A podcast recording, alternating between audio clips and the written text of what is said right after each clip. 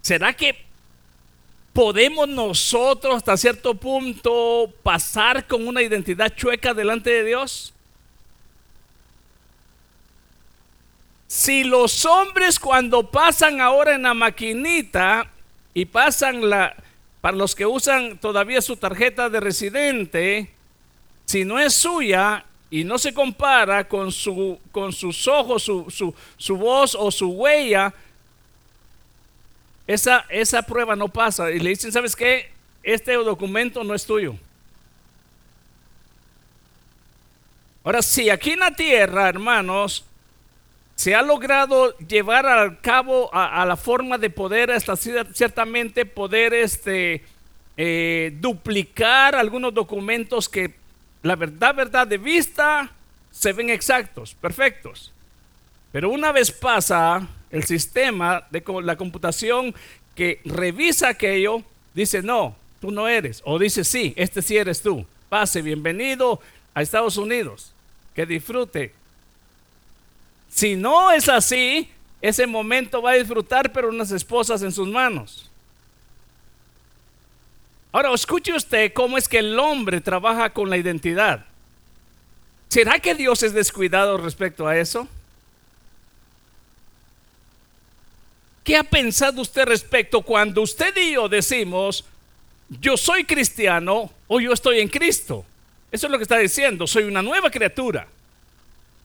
Ahora, cuando usted realmente y yo pasamos tras el filtro de la visión que Dios conoce su y mi corazón, su y mi mente, su y mi caminar y sobre todo mi identidad, porque la identidad de un hijo de Dios comienza cuando? En primer lugar en el corazón de Dios, aún antes de que naciéramos, en la era nuestra, en el momento que creemos. Porque para Dios no es encubierto realmente quiénes van a recibir y quiénes rechazan. Pero para nosotros se nos hace presente desde el día que creemos. Entonces fíjese bien algo bien importante que el Señor nos muestra aquí en, en 2 Corintios capítulo 5, verso 17.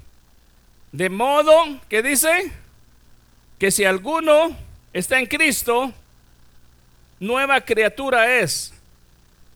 Hermanos, en serio, ¿es real esa transformación? De modo que si alguno está en Cristo, nueva criatura es. ¿Es real esa transformación?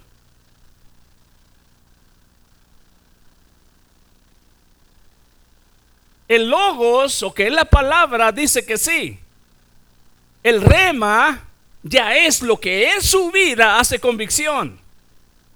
Ahora, la palabra dice que sí. Ahora, ¿qué dice eso dentro de usted? Que esa es una gran diferencia. La palabra dice que sí. Y podemos conocer la palabra. Pero cuando esa palabra se rema dentro de usted, ahora ya no solamente es una escritura, sino que es lo que Jesús dijo, mi palabra es espíritu y es vida. ¿Qué tanto transmite en este momento esta palabra a su vida? ¿Es real esta transformación? Según la Biblia dice que sí. Ahora, según su identidad, ¿qué dice el Espíritu en este momento? Porque el Espíritu da testimonio al suyo si es hijo de Dios.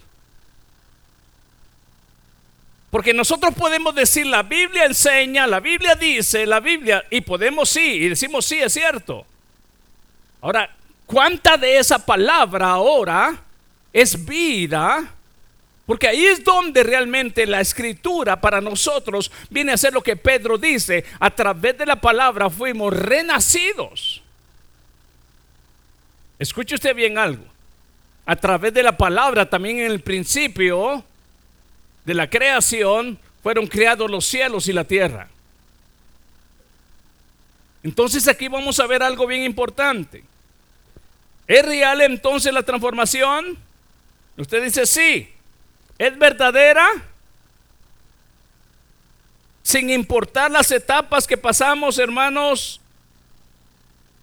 Ahora, cuando esto es verdadero, sin importar los tiempos que pasamos, yo no sé si algunos estuvieron, pero los que estuvieron en Zoom hablamos las diferentes etapas que dice Eclesiastés 3, los diferentes tiempos que dice el pensador que pasamos, tiempo de llorar, tiempo de reír. Sin importar las etapas que pasamos, esta palabra nos va a ayudar a, a entender algo bien importante. Hay algo que Dios hace instantáneamente, esto no es parcial. Hay algo que sucede instantáneamente cuando creemos y es que el nacer de nuevo es cuando se cree. Desde ese momento, según San Juan 1, 12 y 13, la persona recibe la potestad y el derecho de ser llamado de hijo de Dios. Es por lo que cree. Cuando cree en quién y recibe a Jesús como su único y suficiente Salvador. Desde ese momento aquella persona es declarada justa porque ha creído en Jesús. Ha sido justificado, pero escúchete bien algo.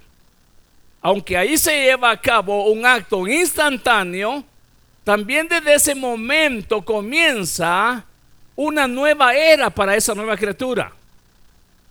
Y escuche usted que para que esa criatura sea día con día cada vez más madura y tenga más claridad de lo que ahora es, es necesario también pasar un proceso de crecimiento. Porque esa criatura necesita saber quién es en Cristo. Y aquí es donde tenemos que ver algo tan importante.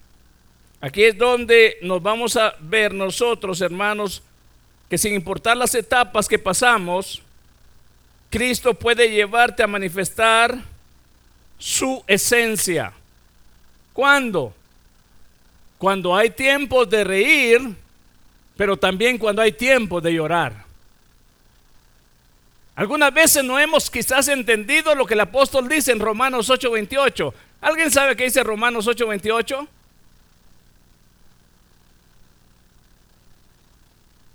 ¿Alguien sabe qué dice Romanos 8:28? Aleluyita, dijo un hermano. Romanos 8:28 nos enseña a nosotros que a los que aman a Dios, todas las cosas le ayudan para qué? Para seguir conociendo a Dios, para seguir conociendo su identidad en Dios. Hay algo pero precioso ahí, porque yo le digo algo, mire, las experiencias a veces nos marcan y nos transforman, ¿es cierto sí o no? Cuando tenemos experiencias en la vida, ¿nos cambian? ¿Humanamente nos cambian? Si alguien que has tú amado te engañó, ¿qué produce en ti como humano? Decepción, desconfianza, tristeza, entonces a través de esa experiencia amarga, aún tu confianza comienza a, como que sientes que algo cambió en ti. Ya cuando te toca confiar en alguien más o estás a punto de querer o, o, hay una oportunidad que se amerita confiar en alguien, sin darte cuenta piensas en aquella etapa que pasaste. Eso es lo humano. Ahora, pero hay algo bien importante. La experiencia entonces que tenemos con Cristo de haber creído en Él y haberle recibido y desde este momento ser llamados y recibir por derecho y potestad que Dios nos otorga, llamados hijos de Dios, esa experiencia también tiene que transformarnos.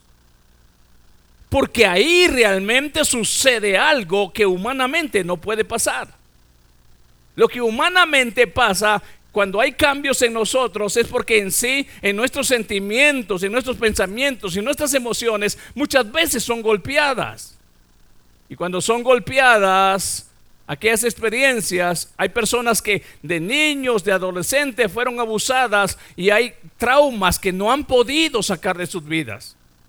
Hay personas que aún en el presente pasan momentos difíciles y a veces cuesta soltar aquello que ha, cambiado su vida por lo que está viviendo. Pero la experiencia más grande que podríamos nosotros hablar y decir que ha producido un cambio en nosotros es que Cristo realmente haya hecho en nosotros ese cambio de muerte a vida. Ese cambio de sacarnos de la luz, del perdón, de las tinieblas, sacarnos de las tinieblas y movernos al reino de luz. Ese cambio de que estábamos destituidos de la gloria de Dios y ahora somos hijos de Dios. Entonces esa experiencia, aquel que se encuentra con Jesús, ya no puede ser el mismo. Aquel que se encontró con un tramposo, un mentiroso o alguien que le falló, humanamente eh, eh, eh, cambia algo en su ser humano. Aunque digamos que no, algo sucede. Y si eso sucede en nuestros sentimientos humanos muchas veces, ¿Por qué no entender que aún esos momentos duros, difíciles, amargos, también Dios quiere usarlos para formarnos ahora a nosotros conforme a la imagen del que nos creó? Y el que nos creó, el que nos ha dado su imagen, dice la palabra, para que seamos formados conforme a la imagen de su Hijo. Entonces esas cosas duras que antes nos hacían cuando sucedía estas cosas, sentir odio, desprecio y, sabe que nos llenábamos de amargura, de ira. Ahora entendemos que todas esas etapas lo que están haciendo es haciéndote una mujer más fuerte en fe, una mujer que reconoce cada día más su identidad en Cristo, un hombre que cada día entiende que ha sido declarado hijo de Dios, aunque en algunos momentos le traicionen, en algunos momentos quizás la desprecien y en algunos momentos pasa diferentes momentos difíciles, ahora transforma aquello amargo que antes le hacía producir ser una persona infeliz. Ahora en Romanos 8:28 dice usted, ahora algo está sucediendo. Aquello que antes me amargaba, ahora me está ayudando para bien, porque día con día reconozco y recuerdo mi identidad. Yo estoy de en Cristo, yo soy hijo de Dios humanamente, por eso les dije al principio, humanamente, todas las experiencias humanas nos han amargado. Ahora en Cristo, todas estas experiencias amargas nos forman. ¿Alguna vez usted o alguna vez usted plantó o arrancó yuca en sus países? ¿O aquí ha comido usted yuca? La yuca es dura. Pero cuando usted mete la yuca al fuego, al agua, ya con el tiempo esa yuca se pone pero bien suavecita. ¿Sí? El agua está hirviendo y se saca la yuca y se la come hasta derretidita. Pero meta usted un huevo al agua, ¿qué pasa con el huevo? Entonces al cocerse aquello que era líquido se hace duro. Aquí pueden pasar dos cosas. Cuando pasas por el fuego, o te endureces o te ablandas. Si te ablandas, entonces automáticamente Dios está produciendo algo a través de ese fuego de prueba. Si lo vas llevando por la vía emocional como hombre, entonces cada día te vuelve más agrio y, cada día crees menos en las personas y cada vez te alejas y cada vez te alejas. Pero cuando ese fuego está tratando como la yuca que está suavizándote tus intenciones del corazón, tus sentimientos, entonces cada día está produciendo Dios algo nuevo en ti que no había en ti, no había en mí, sino que Dios mismo te está formando conforme a, a la imagen de su Hijo. Entonces, ¿qué? ¿O huevo o yuca? ¿O te endurece o te ablanda? Eso es lo que el Señor quiere recordarnos en este momento. El fuego puede producir ambos efectos. El agua hirviendo puede producir ambos efectos en estas dos cosas.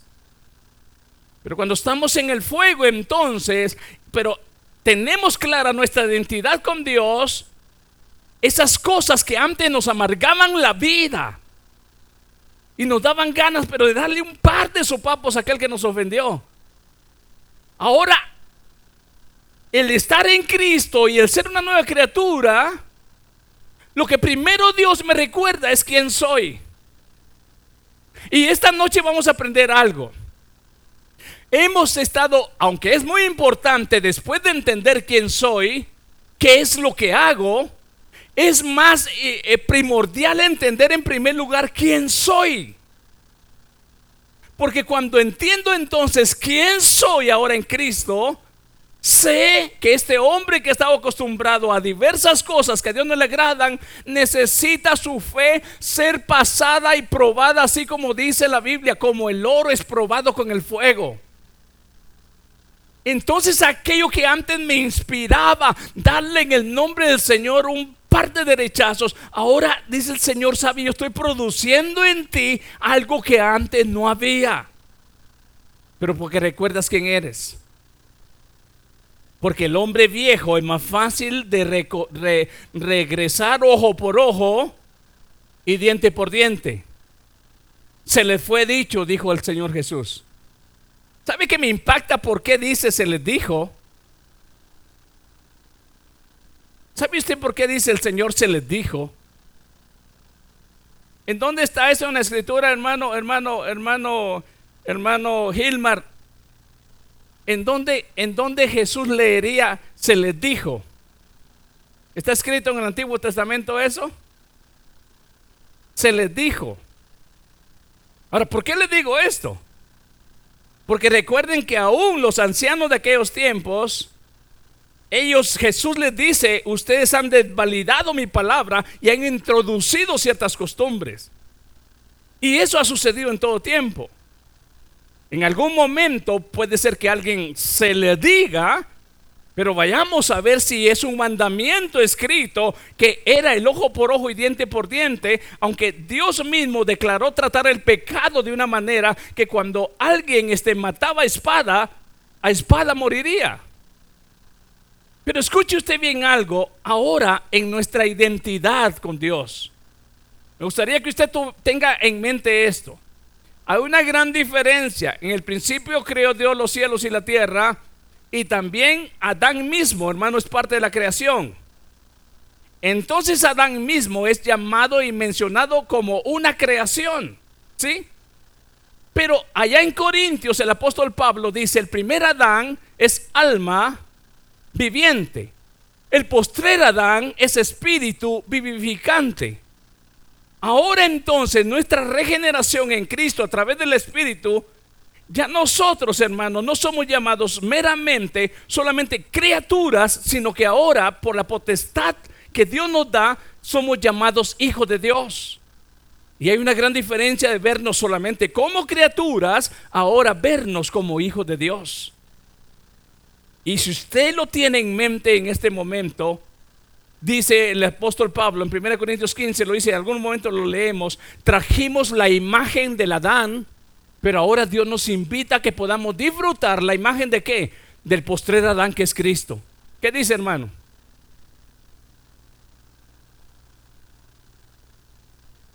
Mateo 5:38. Y dice ahí, fue dicho, fíjese bien, fue dicho, ojo por ojo y diente por diente. ¿Ah? Éxodo 21, 24.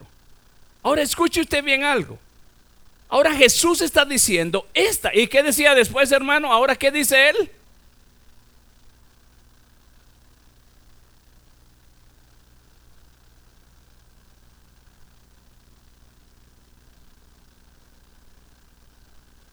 Pero yo os digo, dije Jesús, y Jesús da el mandamiento.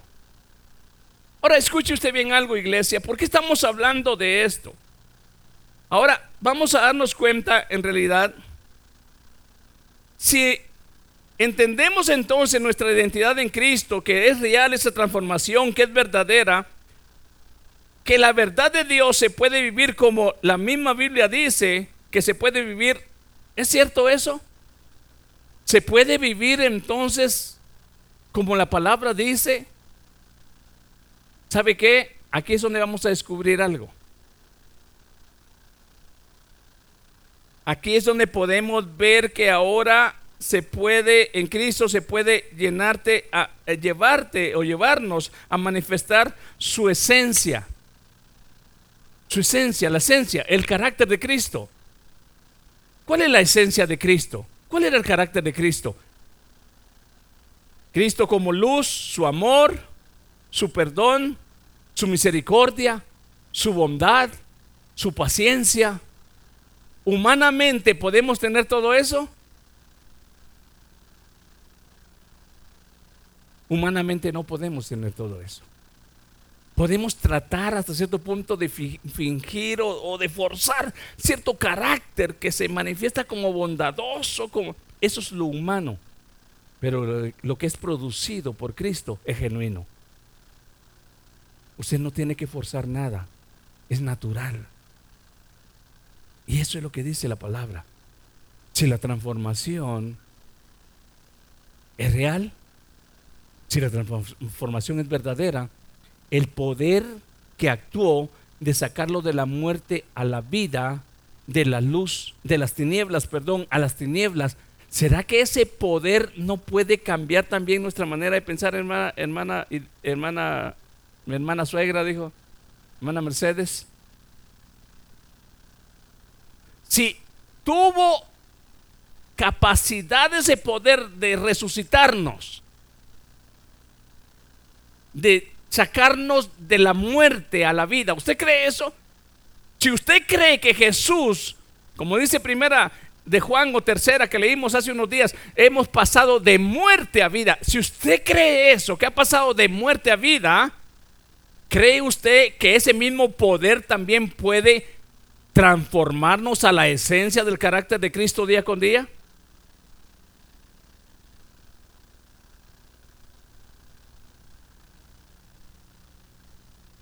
Y se vengaba. Que le caiga un rayo, decía. Ahora ese...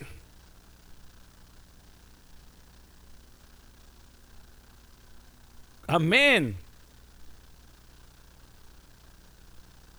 Amén. Cuando Cristo estaba iba a ser crucificado, Pedro quiso defenderlo con una espada y Jesús dijo, guarda tu espada, Pedro, porque si yo en este momento rogara a mi Padre, Él puede mandar cuántas legiones. Doce legiones. ¿Alguna vez se ha tomado el tiempo para buscar en la Biblia qué, cuántos eh, representa una legión? ¿Cuántos hermanos Gilman? Aproximadamente en soldados romanos. Entre 4 a 6 mil, dicen los hermanos, este, representaba una legión de soldados. Es cuando hablamos de 12 legiones de ángeles, multiplíquelo. 12 por 6 mil. Ahora, Cristo tuvo con qué defenderse. ¿Por qué no lo hizo? Y en la cruz pudo él ver a todos los que le escupieron, al, que, lo, al, que, lo, al que lo vendió, ya no porque se había ahorcado, eh, pero este, creo yo que ya para ese entonces ya se había puesto el cuello, eh, el lazo en el, cuello. Bueno, eh, el punto es este. Jesús pudo ver a todos los que los traspasaron desde un alto lugar. Aquel me escupió, aquel me bofeteó aquel me negó tres veces. Pero ¿sabe qué hizo allá arriba? Padre, perdónalos porque no saben lo que hacen. ¿Reaccionamos así frente a las personas que nos han hecho daño?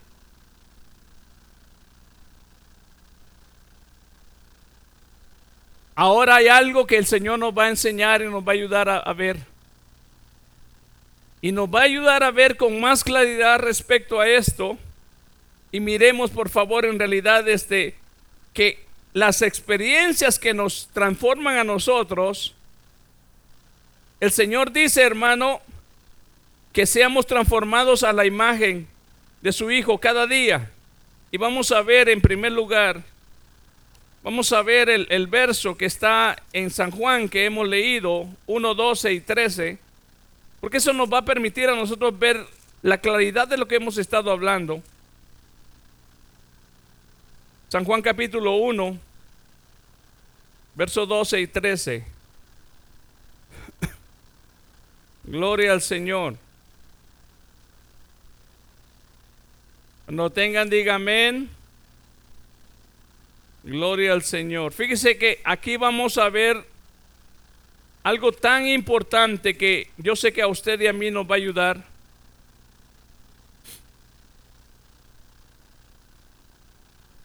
San Juan capítulo 1, verso 12 y 13 dice así.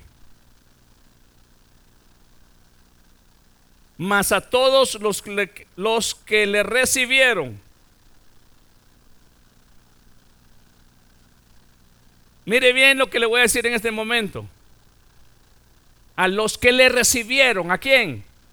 ¿Recibieron a quién? A Jesús como Salvador. A Jesús como el Hijo de Dios a Jesús como el único que quita el pecado del mundo. ¿Qué fue lo que dijo Juan el Bautista? He ahí el Cordero de Dios que quita el pecado del mundo. ¿Qué es lo que están recibiendo? Están recibiendo, aleluya, al Salvador. Están reconociendo a su Salvador. Están reconociendo al Mesías. Están reconociendo al ungido. Y a los que le recibieron. Pero escúcheme bien desde ese momento que alguien está siendo capaz de recibir, es porque algo está haciendo el Espíritu Santo en su vida en ese momento. Voy a leerlo una vez más y ojalá hermano que cuando usted lo lea y cuando lo leamos sintamos ese mismo sabor. Mire, no, no, no nomás miremos letras, miremos vida y espíritu en esto, mas a todos los que le recibieron, desde ese momento que alguien está abriendo su corazón, su mente, algo está pasando adentro, no es de sí mismo, no es humano lo que está sucediendo, es Dios mismo produciendo algo en el corazón de aquella persona, se está sintiendo necesitado, se está sintiendo miserable, se está sintiendo incapaz, que no puede hacer nada por sí mismo y que necesita el oxígeno, necesita la vida de Dios. Desde ese momento algo está ocurriendo y el Espíritu Santo, dijo Jesús, convencerá de pecado. Yo no sé si a usted, hermano, lo hace sentir gozo esta palabra. Pero los que recibieron, hermano, lo que está pasando ahí es extraordinario. La experiencia que ahorita está viviendo esta persona, recibiendo, no es humana. Es simple y sencillamente Dios diciendo, fíjese bien, nadie llega al Padre, ¿ah? Si no es por mí, dijo Jesús.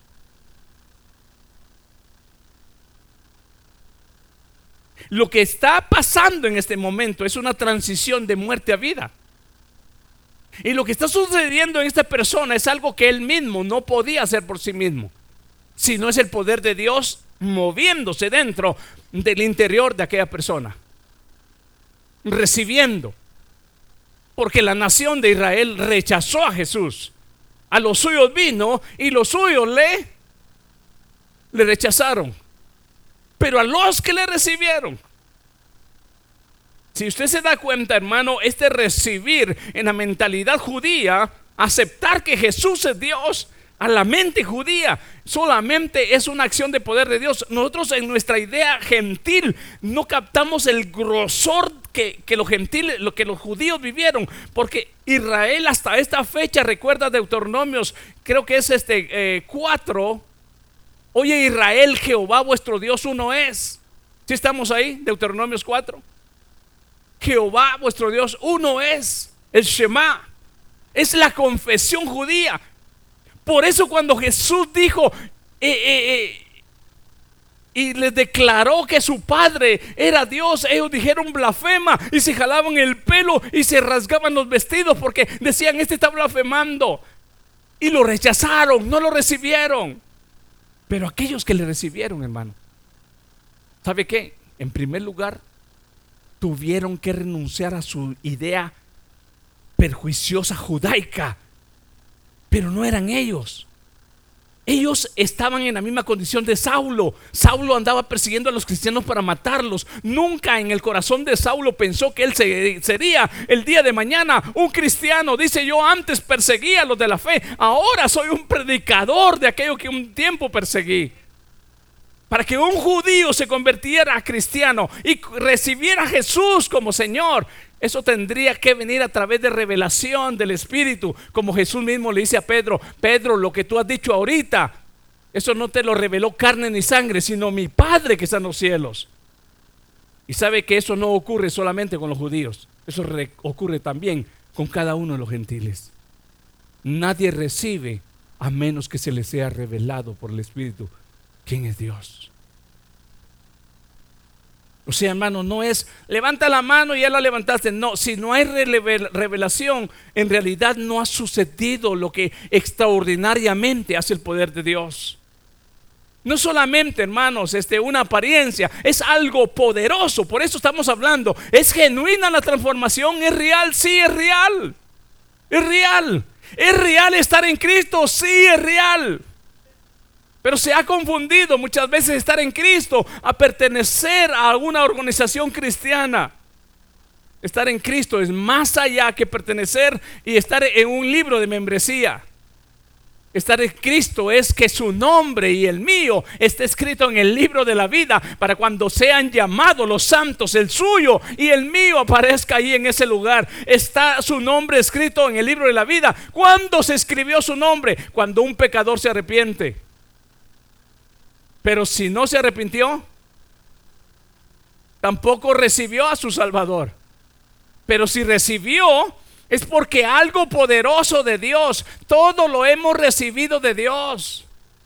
No es que es que yo fui más listo que mi hermano, que mi vecino. Si usted recibió a Jesús como su Salvador, es porque Dios le ha permitido.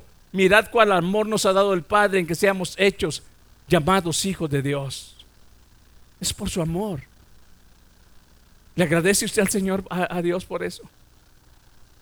Entonces observe usted algo. Y cuando miramos esto en el verso 12 dice, mas a todos los que le recibieron, a los que creen, ¿qué dice? A los que creen en qué? En su nombre. ¿Alguno recuerda qué significa la palabra para los judíos cuando se dice el nombre? ¿Qué significa la palabra nombre para los judíos? O el nombre de alguien. Dice hermana de identificación. ¿Se recuerda por qué le llamaron a Jacob Jacob? ¿Qué significaba su nombre? Tramposo. Abraham, cuando se le dice a Abraham, ya su nombre significa padre de naciones. Y para judío la palabra nombre representa su carácter, su persona, su autoridad. Y aquel que cree en su nombre, hay una gran diferencia. Lo está reconociendo como quién es Jesús. ¿Sabe usted por qué el domingo hablábamos algo que a veces nuestro amor muchas veces tiende a ser parcial? Porque muchas veces en la, en la en el mover cristiano se le ama a Dios muchas veces por lo que Él da, no por lo que Él es. No dice aquí a los que creen en sus obras. No dice aquí a los que creen en lo que Él hace. No dice aquí a los que creen en lo que Él da. Dice a los que creen en su nombre. Y cuando dice su nombre, está representando su persona, su naturaleza, su esencia, su carácter, su autoridad. Porque si dijera los que creen en sus obras, ¿y qué cuando Él no las quiere hacer? Pablo dice, he pedido y rogado a Dios tres veces para que sea quitado de mí este aguijón. Y el Señor me ha dicho, bástate mi gracia, que mi poder se perfecciona en tu debilidad, se perfecciona mi poder. ¿Sabe? Entonces cuando Dios dice no, que pataleamos y nos vamos. No el que conoce su identidad en Cristo, no el que ha creído en su nombre, aun cuando Él dice no, sabe que ese no le va a beneficiar a conocer más al Padre. Y aquí es donde hacemos entonces ahora una claridad. El que cree en su nombre. Jesús es Dios. Jesús es el Hijo de Dios. Jesús es el Salvador. Y cuando creemos eso, nuestra fe entonces está más anclada en la verdad. A veces hemos repetido y repetido el verso una y otra vez y lo hacemos de memoria, pero algunas veces no hemos, volvemos a, a repetir esta palabra, conocemos la palabra, el logos, pero no conocemos realmente el rema de aquella palabra, lo que realmente quiere hacer impacto en su y en mi vida para transformación. Vuelvo y repito, una experiencia con algunas personas que nos hicieron daño causan humanamente cambios, pero cuando en la vía espiritual nos encontramos con esto, algo tiene que suceder adentro de nosotros. Porque la, la palabra del Señor no regresa vacía. Entonces observe usted y dice el verso, en su nombre le dio potestad de ser hechos hijos de Dios. Ahora le voy a hacer una pregunta. Esta es la pregunta del millón. Entonces entramos al reino del Señor como siervos, como ministros o como hijos. ¿Cómo iniciamos entonces nuestra participación en el reino del Señor? Como hijos. Y lo que Dios está interesado entonces al recordarnos que nos introduce a su reino y a nuestra en esta nueva identidad es que en primer lugar, Padre, dice San Juan 17.3, y lo vamos a leer, San Juan 17.3, hay una gran importancia, a Dios le interesa mucho lo que hacemos, pero Dios está interesado que conozcamos quiénes somos porque entramos no por lo que hacemos, entramos porque por lo que creímos y porque creemos que aún ese creer fue ocasionado por la acción y por la mera voluntad de Dios en nuestra vida. Ahora mire qué dice San Juan 17. ¿Tiene su Biblia ahí, hermano? ¿Qué dice ahí? San Juan 17, 3.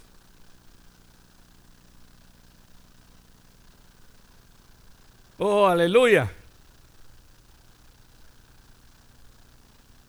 Amén. Entonces lo que dice San Juan 17:3, y esta es la vida eterna, que te conozcan a ti,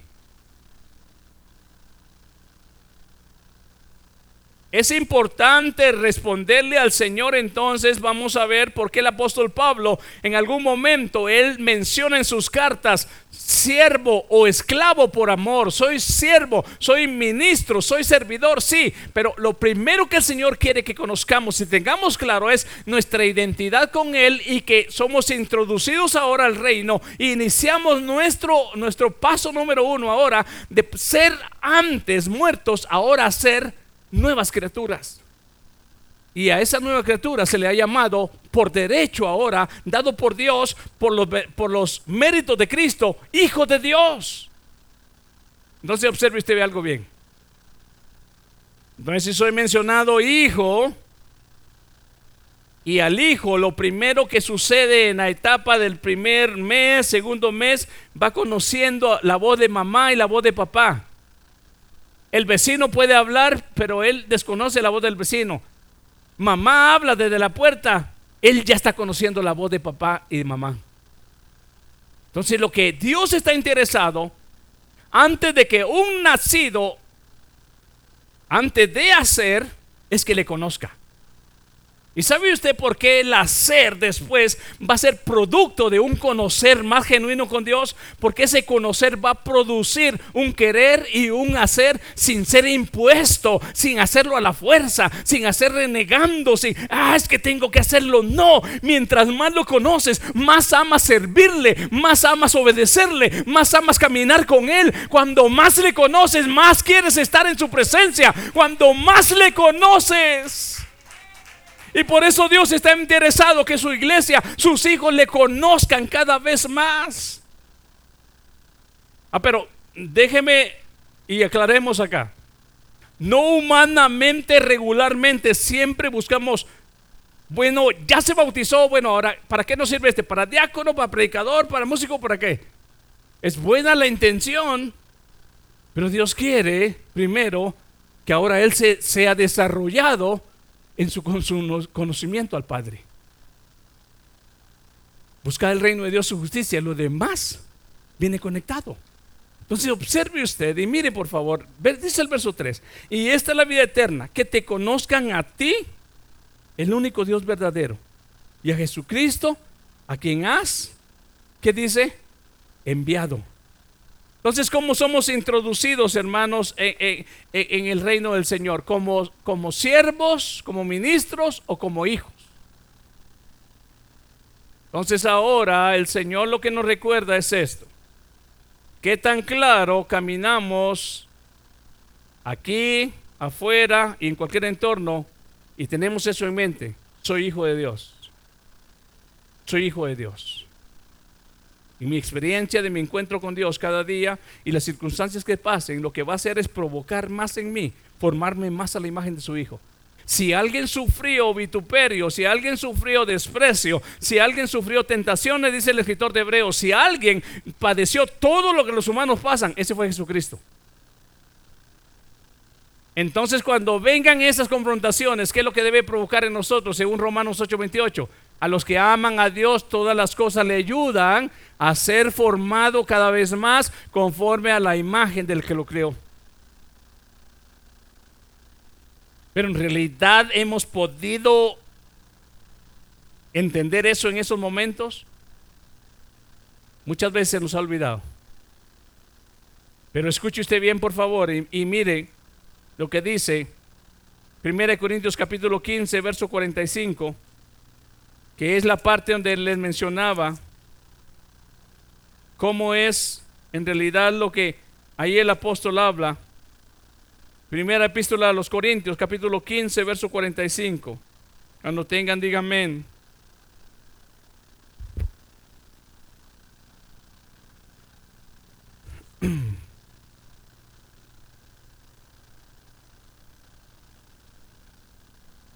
Amén. Fíjese bien, dice el 45, así también está escrito, fue hecho el primer hombre, alma viviente, el postrer Adán, espíritu vivificante. Ahí nos recuerda entonces a nosotros, iglesia, que nosotros según el 49, dice el 49, así como hemos traído la imagen del terrenal, en el verso 49, si usted lo tiene, Así como hemos traído la imagen del terrenal, traeremos también la imagen del celestial. Ahora escuche usted bien algo. Esto a veces nos lleva a tiempos postreros, después de la resurrección. Pero desde ahorita el Señor está remarcando también su carácter y la imagen de su Hijo en, en sus hijos, en los hijos de Dios. ¿Por qué cree que Jesús le recuerda a los judíos esto? Si sus obras se parecieran a su padre, si ustedes fueran hijos de Abraham, sus obras serían semejantes a las de nuestro padre Abraham, pero sus obras se parecen más a su padre y se quedaron así aturdidos. Bueno, ¿de quién nos va a hablar este? Y le dijo su padre, es el diablo. Y solo cuando tenemos clara nuestra identidad en Cristo, que Dios nos ha hecho hijos de Dios desde el día que le recibimos y creímos en Él. Ahora podemos entender, iglesia, una, gran, una, una, una cosa tan importante, que este verso nos está diciendo, hubieron dos formaciones, una en, en, Adán y trajimos la imagen de él, pero ahora hay una, una transformación recibida a través del poder de Dios por los méritos de Cristo en la cruz del Calvario. Ahora escuche usted bien algo. Aquí es donde el conocer al Señor. ¿Cómo se conoce a una persona? ¿Cómo conoce, hermana, hermana Vilma, usted conoció a su esposo este, desde el primer día o ya casada usted conoció más de él? Desde el primer día ya supo usted cómo era él. ¿Ah? Ya con el trato, ya con el Jesús tuvo tres años con sus discípulos.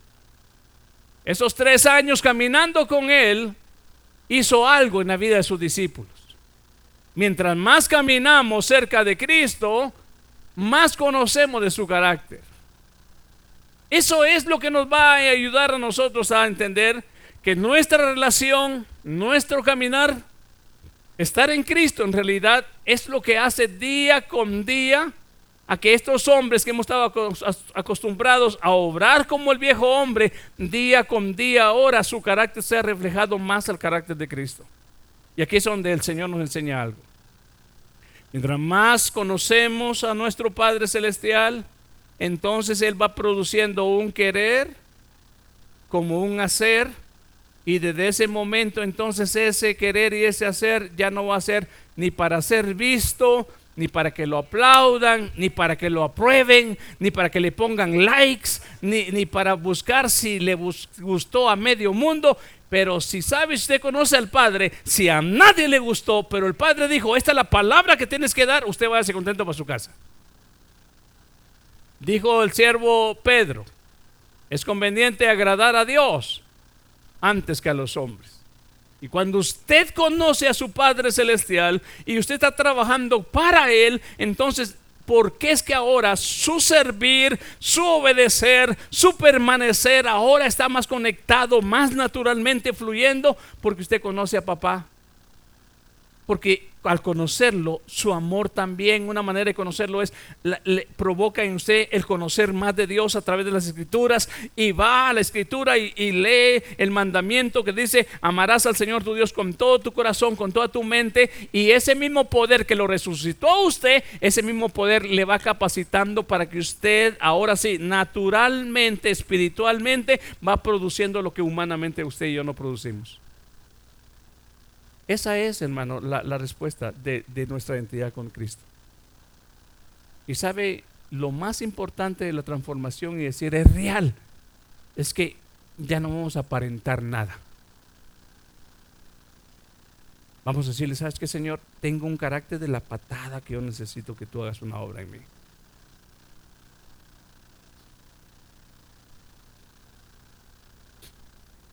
Dice el salmista David, aun cuando estaba allí en el embrión, dice él, ¿verdad? Tú formaste todo lo que yo sería.